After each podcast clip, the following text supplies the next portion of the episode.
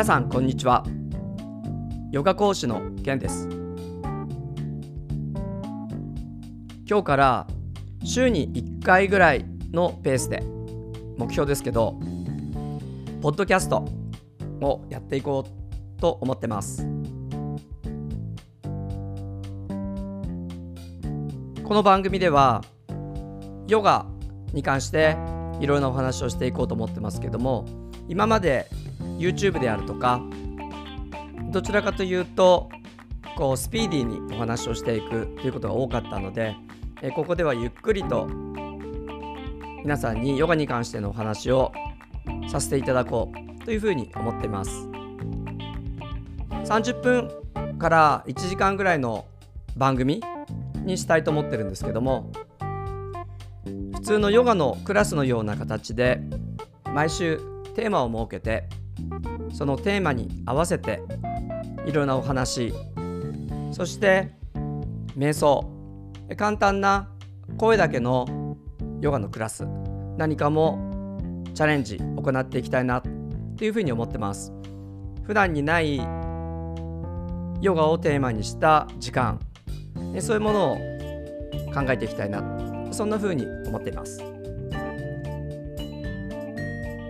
どこまで続けられるか分かりませんけども是非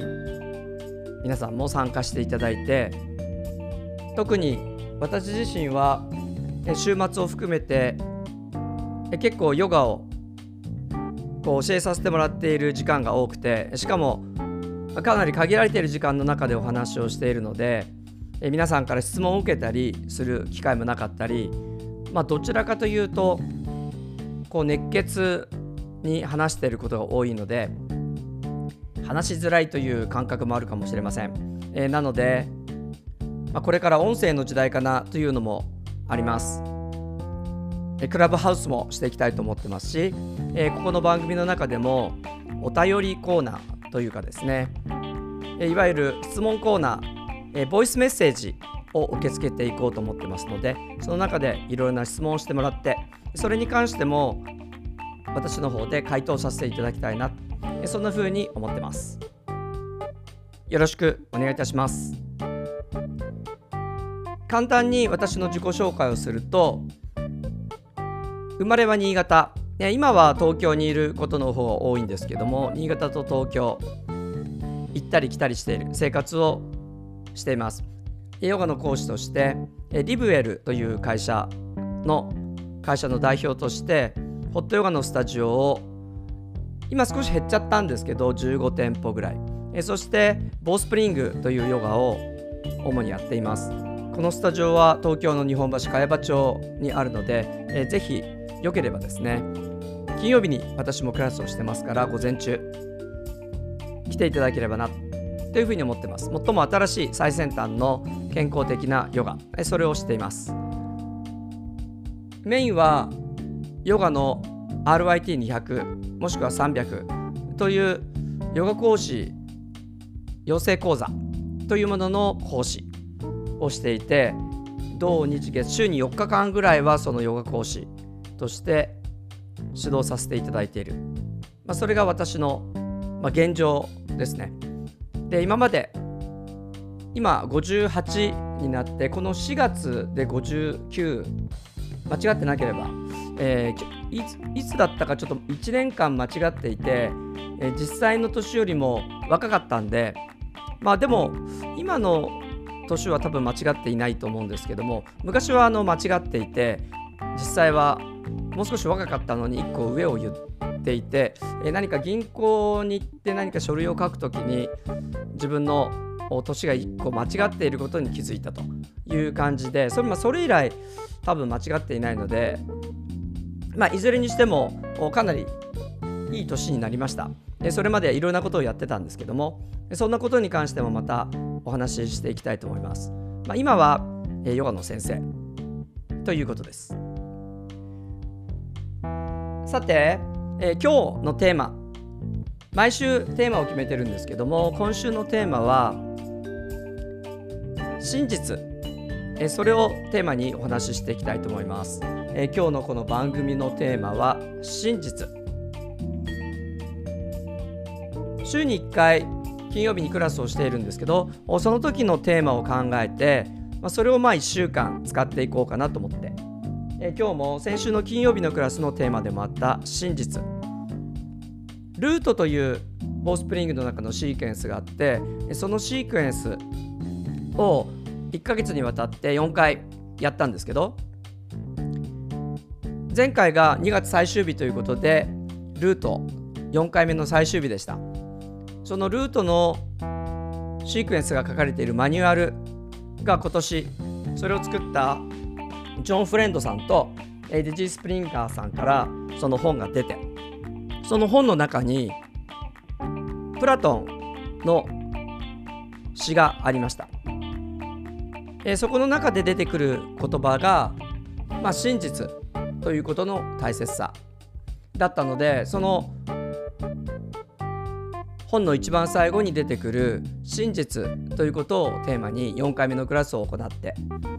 まあ、そんなことで今日のテーマも真実なんですけどもそのプラトンが言っているのは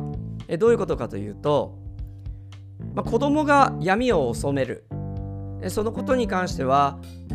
まあ、認められる当たり前のこと、えだけれども大人が光を恐れる。これが最大の悲劇である。という話をしていました。なかなかこれを言い当てている。意味が分からなくて、まあ、本を読んだりググったりしたんですけども。私なりに思うにその暗闇というのはもちろん子供だからお化けが出るかもしれないみたいにして恐れる。というのは分かるしまあ見えないから怖い手探りっていうのも分かります。でも明るいっていうことは、まあ、怖くはない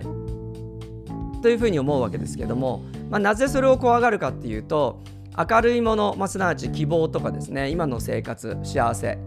えー、それが壊れちゃったらどうなるだろう。だから明るいということは逆に言うと明るくなくなっちゃうことを考えて明るいことが怖い。こんなことを考えすぎちゃってることに対して怖い。でそれは悲劇だと言ってるわけですね。えつまり明るい希望がある。ということをそのまま受け止めればいいのにそのことに対して疑問を持ったりそのことを疑ってしまう、まあ、それは悲劇だと。すなわち明るいものを明るいものと見ていけばいいので怖がる必要はないし。でも逆に言うと暗闇、え、夜は暗くないと眠れない、まあ、怖いところもありますけれども暗いから安らぐことができるし目を閉じてるから静まることができる、まあ、そういう意味では暗いことが悪いことでもありません。逆に言うと暗さっていうのは、まあ、明るさの一つの状況の違い、まあ、明るいも暗いもどのぐらいが明るくてどのぐらいが暗いのか。人によっては暗いものがよく見える動物もいるし夜行性動物。明るいものが苦手な動物もいます。だから明るいことがいいとか暗いことがいいとかその照度明るさで物事を判断してはいけない。明るいものの中にも場合によっては怖さがあるし逆に言うと暗いものの中にも明るさがある。真実っていうものはその状況ではなくてその暗いとか明るいとか、まあ、それを除いたところその明るさというものに真実はあるけれどもそれが怖いとかそこの評価。それにはま事実がないわけですよね。すなわちあるがままに物事を認めていくことあるがままをしっかりと見ることが大切。真実ということが大切でその真実を思い真実のことを大切にすれば人は悩まないで済む。ということです。え僕たちはどうしても暗いことが悪くて明るいことがいいこと。そして明るいことでさえそれが続かないと言って悩む。けれどもでも実際はその明るさその瞬間はとても幸せだしえ暗くてもそこで守られている。え暗いことも決して悪いことではない。えその真実を見ていくということが大切。ということをまあ、プラトンは言っていて、えジョンさん、えデジーさんも本の一番最後に真実をしっかりと見ていこう、暗闇も恐れない。明るみももちろん恐れない。あるがままを見ていきましょう。ということが言いたかったんじゃないかな。そして本の一番最後に書いたんじゃないかなと思ってます、私たちもどうしても自分のマインド自分の評価考えでいろんなものを歪んでしまう歪めてしまう。そういうことがないようにしていくとより幸せより現実が見えてって生き方が変わってくるんじゃないかなというふうに思います。毎回テーマに合わせて瞑想それもぜひやっていただければなと思ってます、えー、瞑想コーナーですね。5分間ぐらい行っていこうと思ってるんですけども、まあ、今日は少し長めに約10分間ぐらいの瞑想、えー、今日の瞑想は思考を観察するマインドフル瞑想、え、今お話ししたようにいろんな思考が出てきます。でもその思考もいいも悪いもない、え、ただ一つの考えに過ぎません、え、この考え方がいい。暗闇がいい。光がいい。悪い。関係ないのと同じように思考もただ浮かんでくるだけなのでそれもいいも悪いもありません。それに流されることが場合によっては問題。なので思い浮かんでくる思考をそのまま観察する。ぼーっとしている。そしてあるがままを見ていく真実を見ていこうという瞑想。それを一緒に行っていきたいと思います。では私の方でガイドをさせてもらいますので10分間ぐらいの瞑想一緒に行っていきましょう。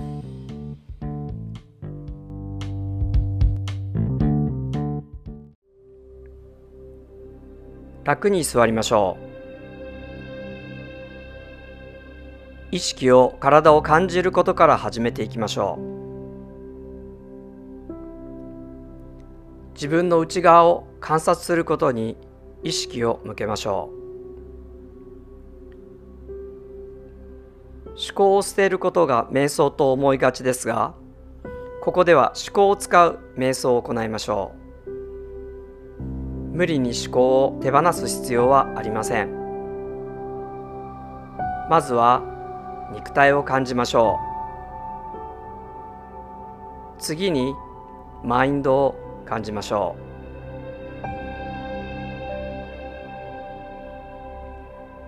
う。マインド思考を観察するには3つの方法があります。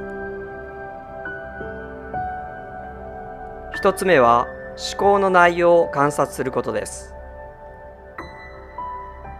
無心になっていればそれはそれで全く問題はありません。何かを無理に考える必要はありません。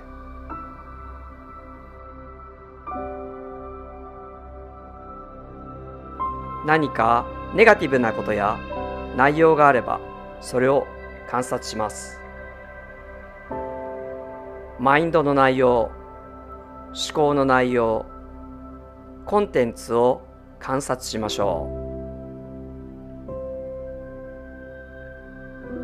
二つ目は思考のムード。雰囲気を感じてみましょう。感覚のトーンです。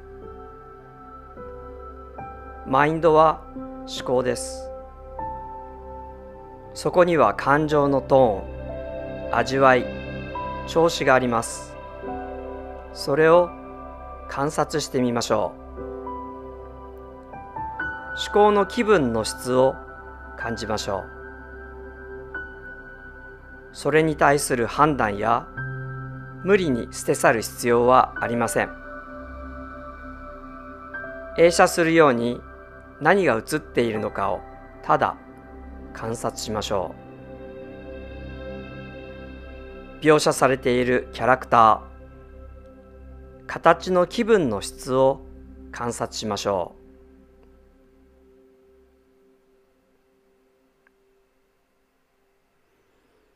3つ目はマインドのペースです。思考の速さ。ゆっくり動いているのかジャンプするように移ろいでいるのか。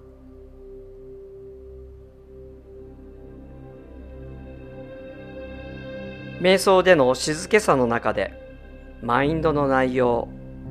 気分速度をただ観察しましょう。そのマインドに判断を付け加えたり変化を与えることなくあるがままのマインドを観察しましょ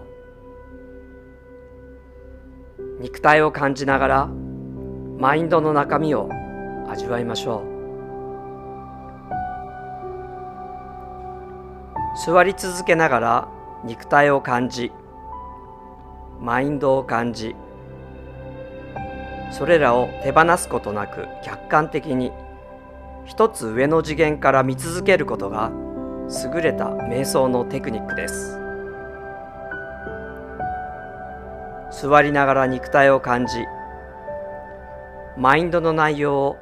観察し続けましょう。マインドの内容を観察するとき思考はあなたの考えでありあなたの体の大切な一部であることを忘れないようにしましょう。思考は力強いものです。思考は内臓の複雑な機能です。心臓は血液を循環させます。脳はマインドと思考を生み出す役割があります。それぞれの体の部分を観察しながら呼吸とともに思考の内容を味わいましょう。脳の働きの結果としての思考を感じましょう。思考を観察しながらそこに評価や判断を加えないようにしましょう。ただ数分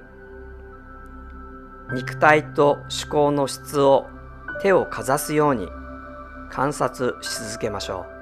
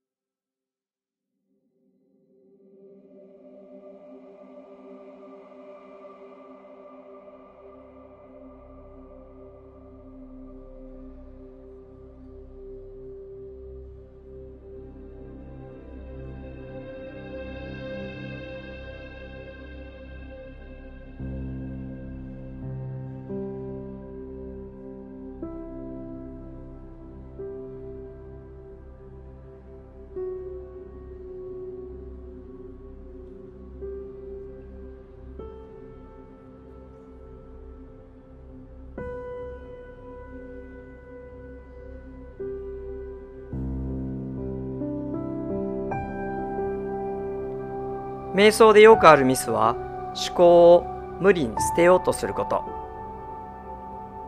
思考の現象をありのままに捉え上から見下ろすように観察することが重要なのです。思考やその現象を観察しながらその内容を判断しなければ自然に思考の力は弱まっていきます。観察が重要でコントロールする必要はありません。あと数分。静けさの中で観察しましょう。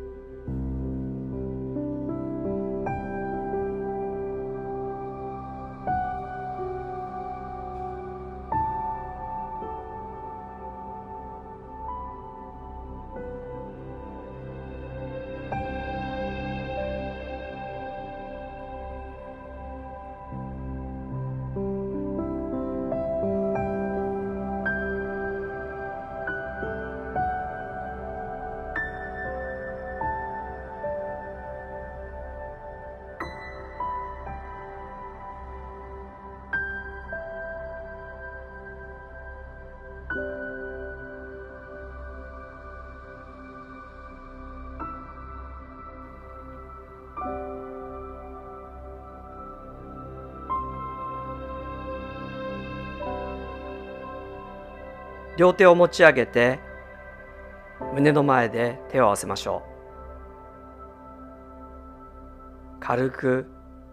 一礼しましょ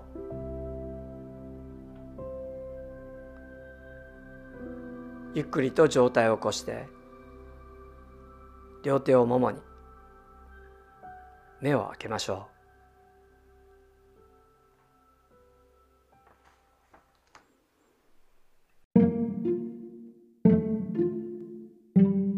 ガ哲学談義。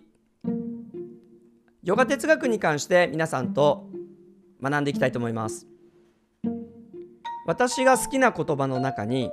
この世は遊びムクタナンダという哲学者まあシッダヨガのグルですね。が書いた本があります。Play of Consciousness。この世は意識の戯れである。コンシャスネスというのは意識のことで、これは宇宙もしくは大いなるもの神様と言われていますけれどもプレイだということですね遊びでこれを聞いた時私はとてもこう幸せな感じになってえヨガ、まあ、僕自身そのヨガをやってる人を見るとなんかこう真面目だったりですねなんだろうヨガをするから真面目だとかまあ嘘をつかないであるとかそれからヨガをするから痩せているであるとかなんかヨガに対するいろいろな皆さんまあ僕も当初そうだったんですけどこの思いであるとか考えが幻想みたいのがあってえ例えばヨガをしているとお酒飲んじゃいけないとかタバコ吸っちゃいけないとかもっと言うと太っちゃいけないとか、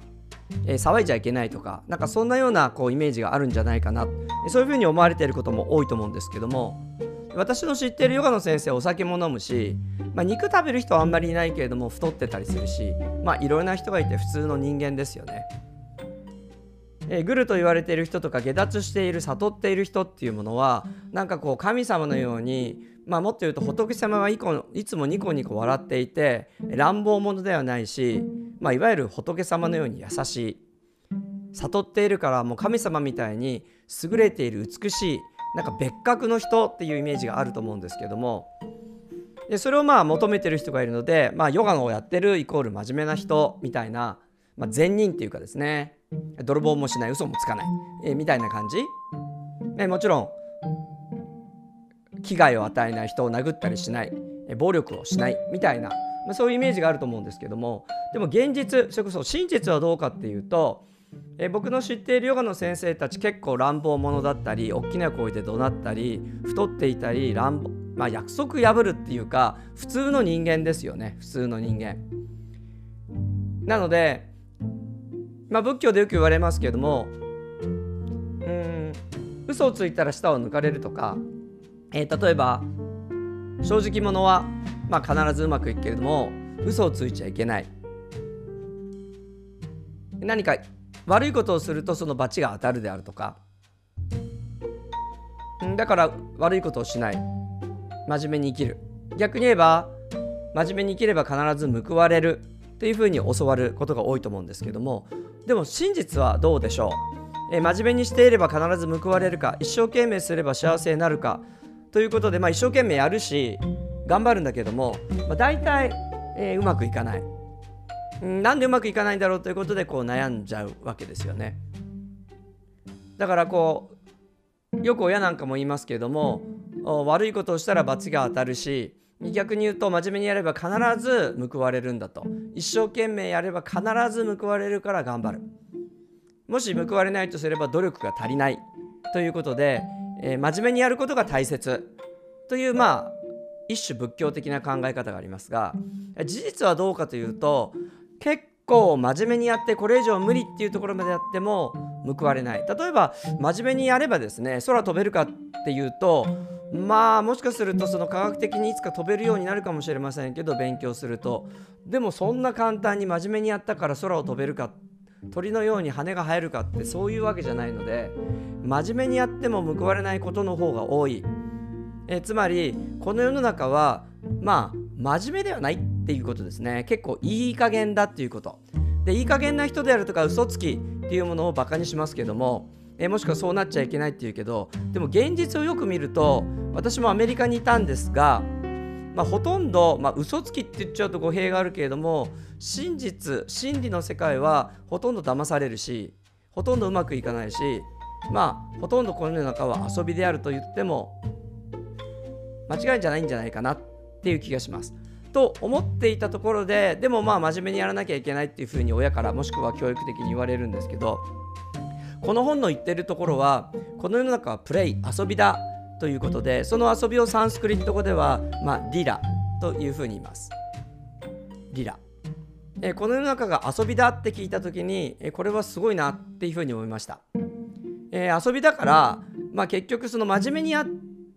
たら報われると思ってて、えー、うまくいかないからなんか自分がこう悩むけれどもでもこの世の中は裏切られることが当たり前で遊びが当たり前。ヨガの考え方では神様が一回まばたきをすると一回何か悪いことが起こる。まばたきっていうものは気まぐれですから神様は次にいつまばたきするかって分かんない。だその気まぐれなものに対して、まあ、大体10年に1回とか規則性はあるけれども、まあ、たまにその気まぐれですから予想を外してくる外れてしまうでそれをでも神様のせいにしてもですね仕方がないわけですよね。まあ、どうなるかっていうものはよくわからない。この世の中は気まぐれだ。ん、だから、まあ、真面目にやっても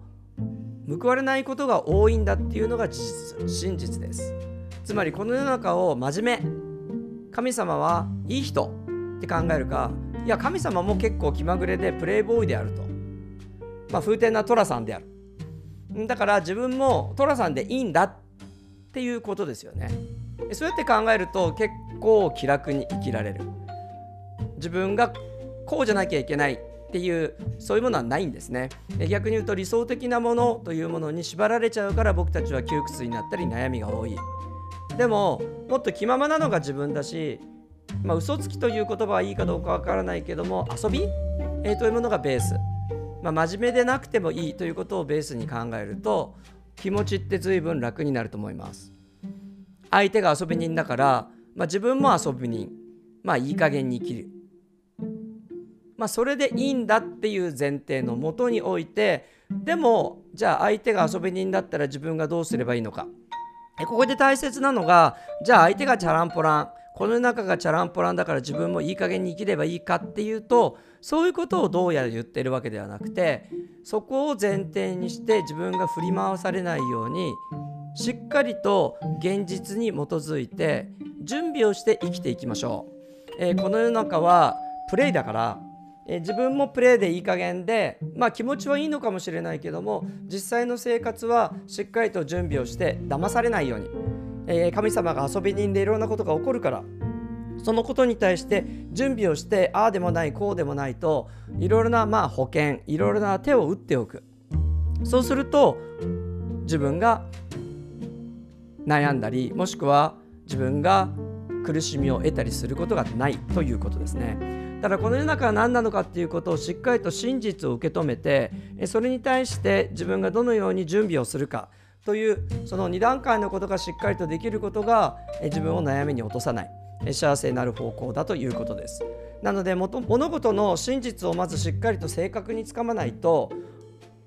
判断ももしくはそれに対する対処も変わってきてしまうのでこの世の中を遊びというふうに考えてそれに対してしっかりと準備をする必要があるよという教えこのプレイオブコンシャスネスの話はとても感慨深くまあ、多くの人にクラスを通じてもお話ししてるんですけどもお素晴らしいことだと思います。真実を歪まずにそのあるがままに見ていく。そしてしっかりと対策を取るということの大切さ。それを私は学びそのことを今日皆さんに共有していきたいと思います。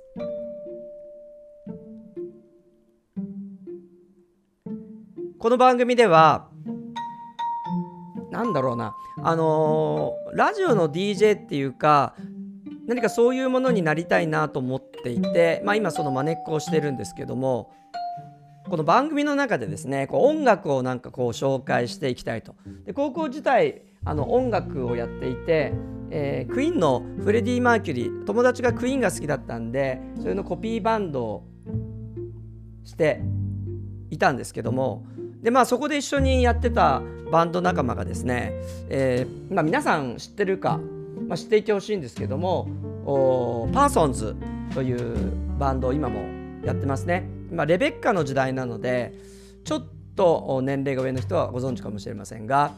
パーソンズというバンドで、まあ、最近全然付き合いはないんですけどもその人たちは、まあ、プロのミュージシャンとなってて私はヨガの先生っていう感じなんですけど、まあ、そういう世界になんとなく憧れていて、えー、この番組の中でも音楽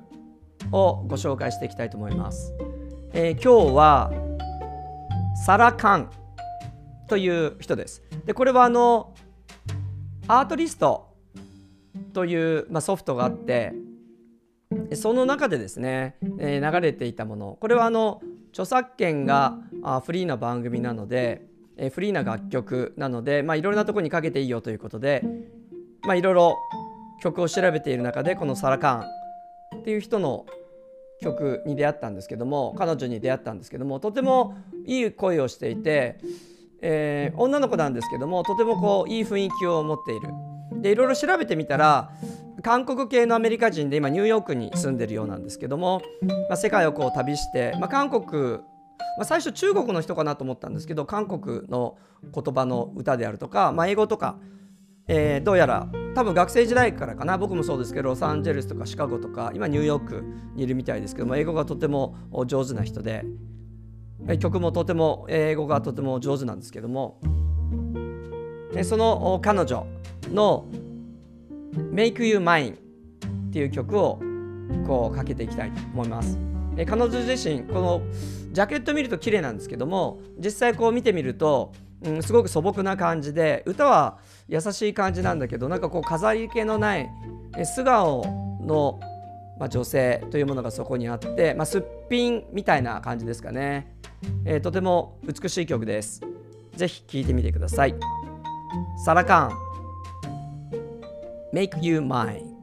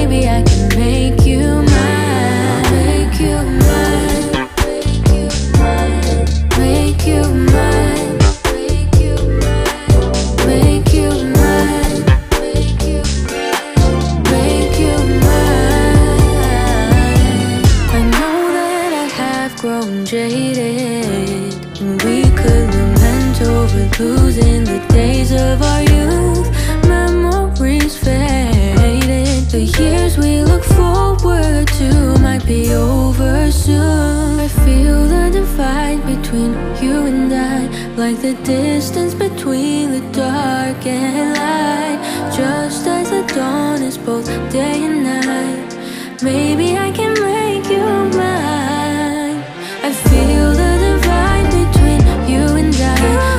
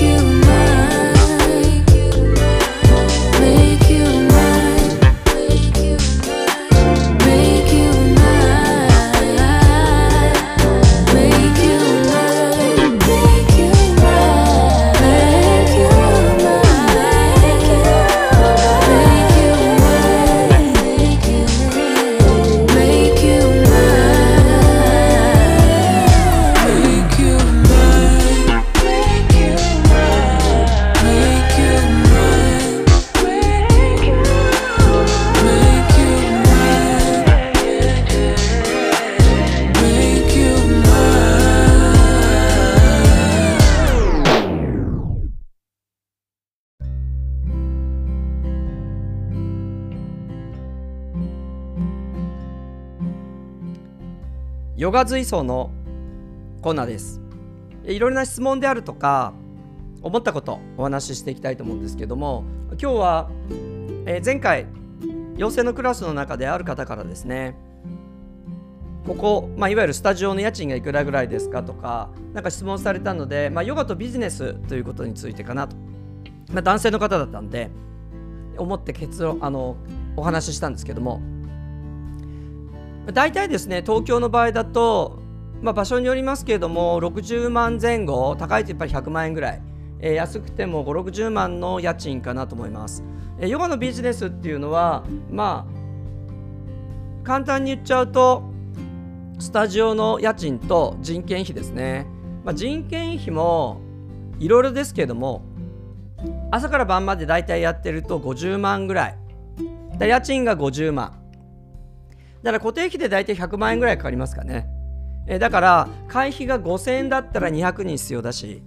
損益分岐点、え1万円だったら100人っていう感じです。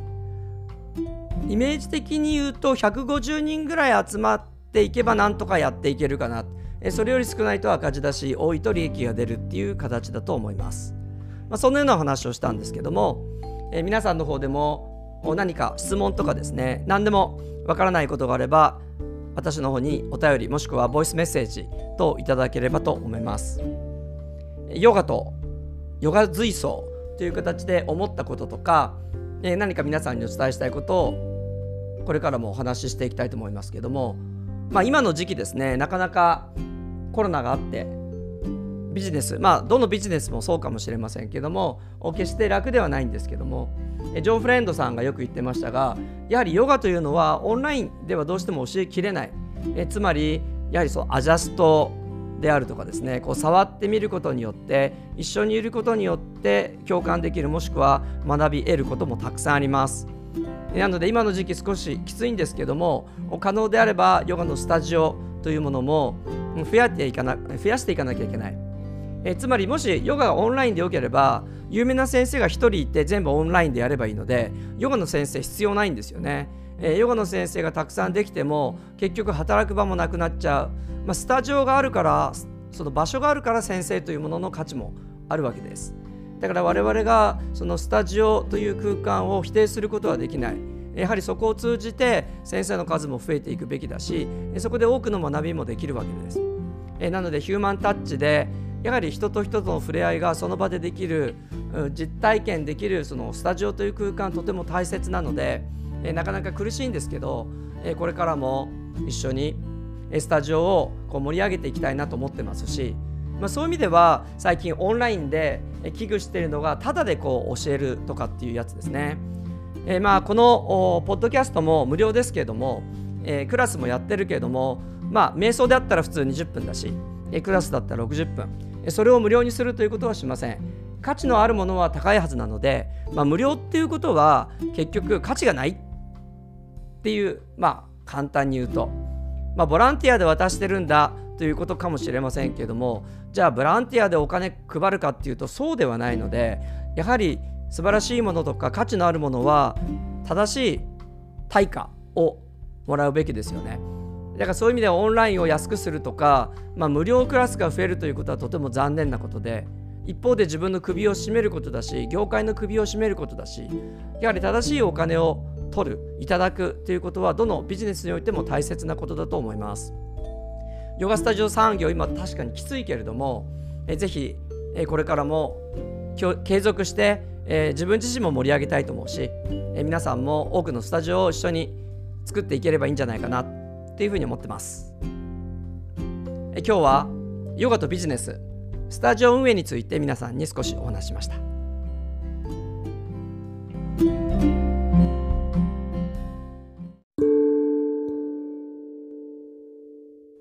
この番組の中では声だけヨガ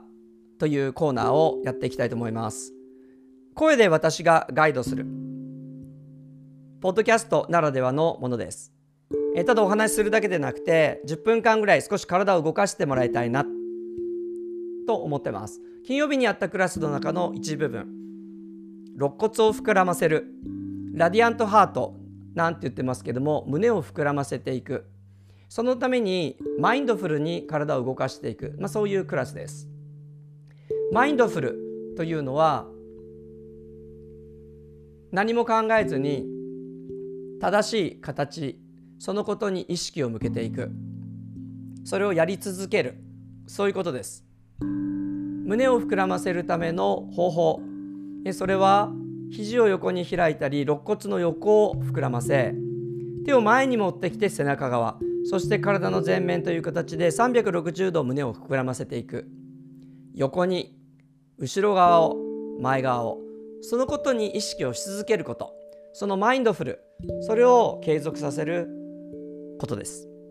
え今日はそのラディアントハート胸を膨らませていくボースプリングの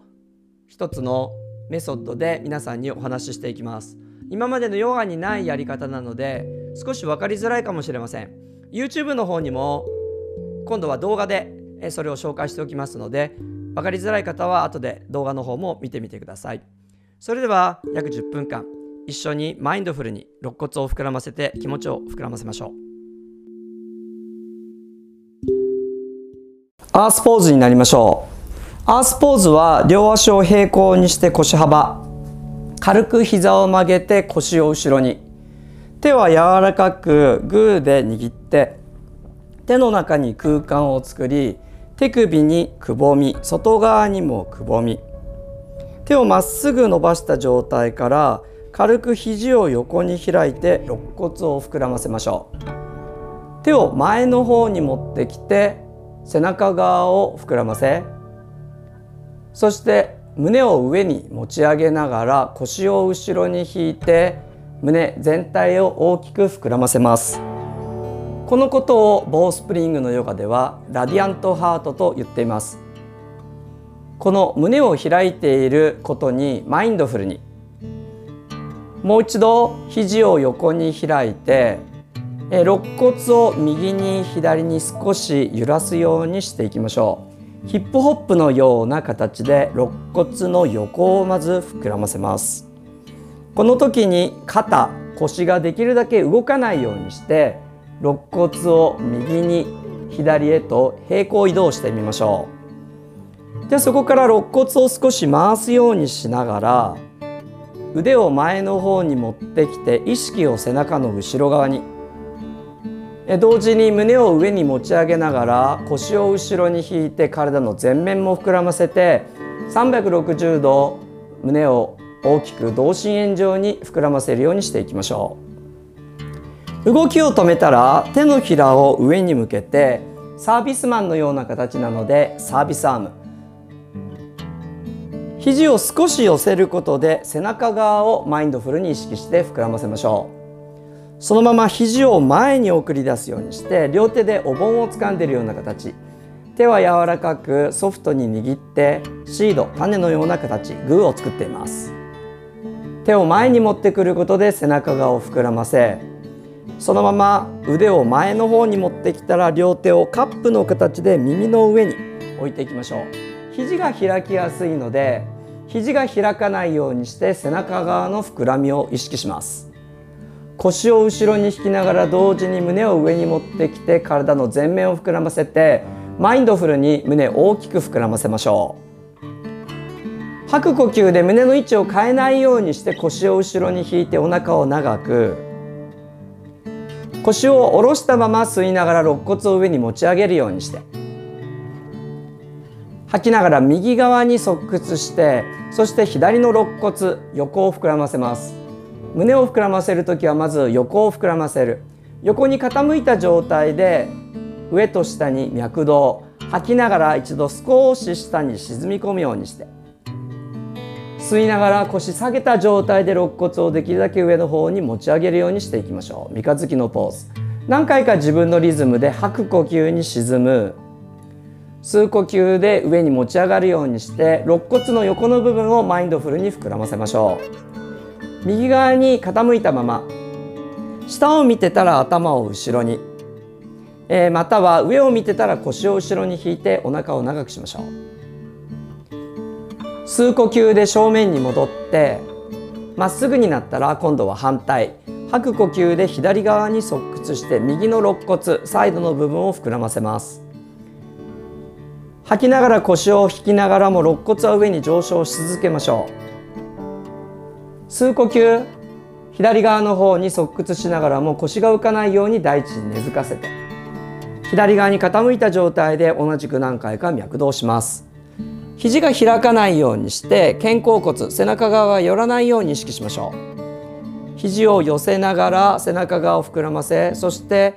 肋骨を大きくサイドを膨らませる。胸は上腰を後ろでお腹の前面も膨らませるようにしてラディアントハート。胸を大きく膨らませることにマインドフルに。そのマインドフルの練習が真実をつかむことにつながっていきます。吸いながら体を正面に戻していきましょう。吐きながら両手を V の形で斜め上の方に持ち上げるようにしていきましょ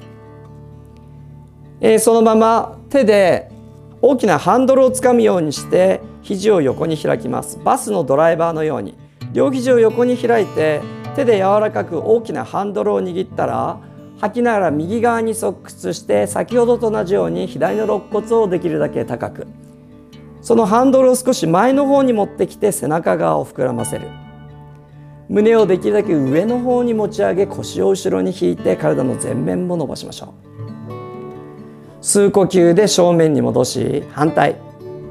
吐きながら左側に側屈します。頭も少し左側に倒して右の肋骨を高くサイドが先。2つ目手を前の方に持ってきて背中側を膨らませ開きましょう。保ったまま胸を上に吐く呼吸腰を後ろに引くようにしてお腹を長く伸ばしていきましょう。吸いながらゆっくりと正面に戻って吐いて一呼吸していきます。フェニックスのポーズ。ではそのまま右足をディークドラッグで少し浮かせるようにして右足を左足に絡めていきましょう。同時に左手が右手の下になるように手をぐるぐるっと絡めて手と手を握り合うようにしていきます。イーグルの形と言いますけれどもボースプリングでは不死鳥フェニックス。そのままの状態で肘をできるだけ寄せて中心に引き寄せ背中側を膨らませそしてその手をできるだけ前の方に持ってくるようにしていきましょう。苦しい人はそのまま右足を前についてキックスタンド。右足のつま先をつけると楽です。でその状態で一度右側に側屈して左の肋骨を膨らませる。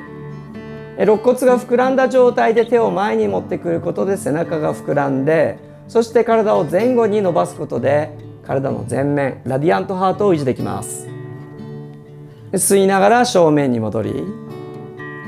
吐きながらもう一度手を V の形にして足を腰幅に戻しましょう。この時に膝が前腰が後ろで腰にカーブ。で反対側今度は左足を軽く蹴り上げるように持ち上げて左の足が上になるように足を絡めて二重に絡めれば指先まで絡めましょう。左手が今度は下になるように右手にぐるぐるっと二重に絡めてその状態で肘をできるだけ高く持ち上げましょう。吐きながら腰を後ろに引いて体の長さを保ち吸いながら上に上昇しながら今度は左側に側屈して右の肋骨サイドを膨らませるようにしていきます。まず1つ目必ず横から。そして手を前に持ってくることで背中を膨らませ3つ目。体腰を後ろに肋骨を上に持ち上げることで前面を膨らませるようにしていきましょう。では吸いながら正面に戻りましょう。吐きながら足をゆっくりと下ろして。で今のポーズ足を絡めていましたけれども苦しければつま先を床につけてもらっても構いません。手を下ろしてアースポーズ。指先柔らかく手首にくぼみ。ここでももう一度肘を横に開いて膨らましを横に。手を前で背中側そして前後に伸びるようにして常にラディアントハート。意識することでマインドフルに意識することで常に真実の自分胸が開いている自分を取り戻すようにしていきましょう。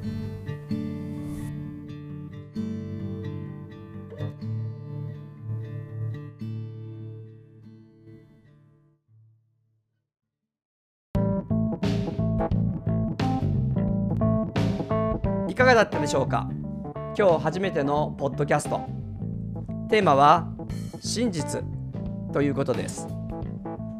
真実を得るためにはマインドフルにあるがままを見続ける。そこに自分の感覚とか感情とか、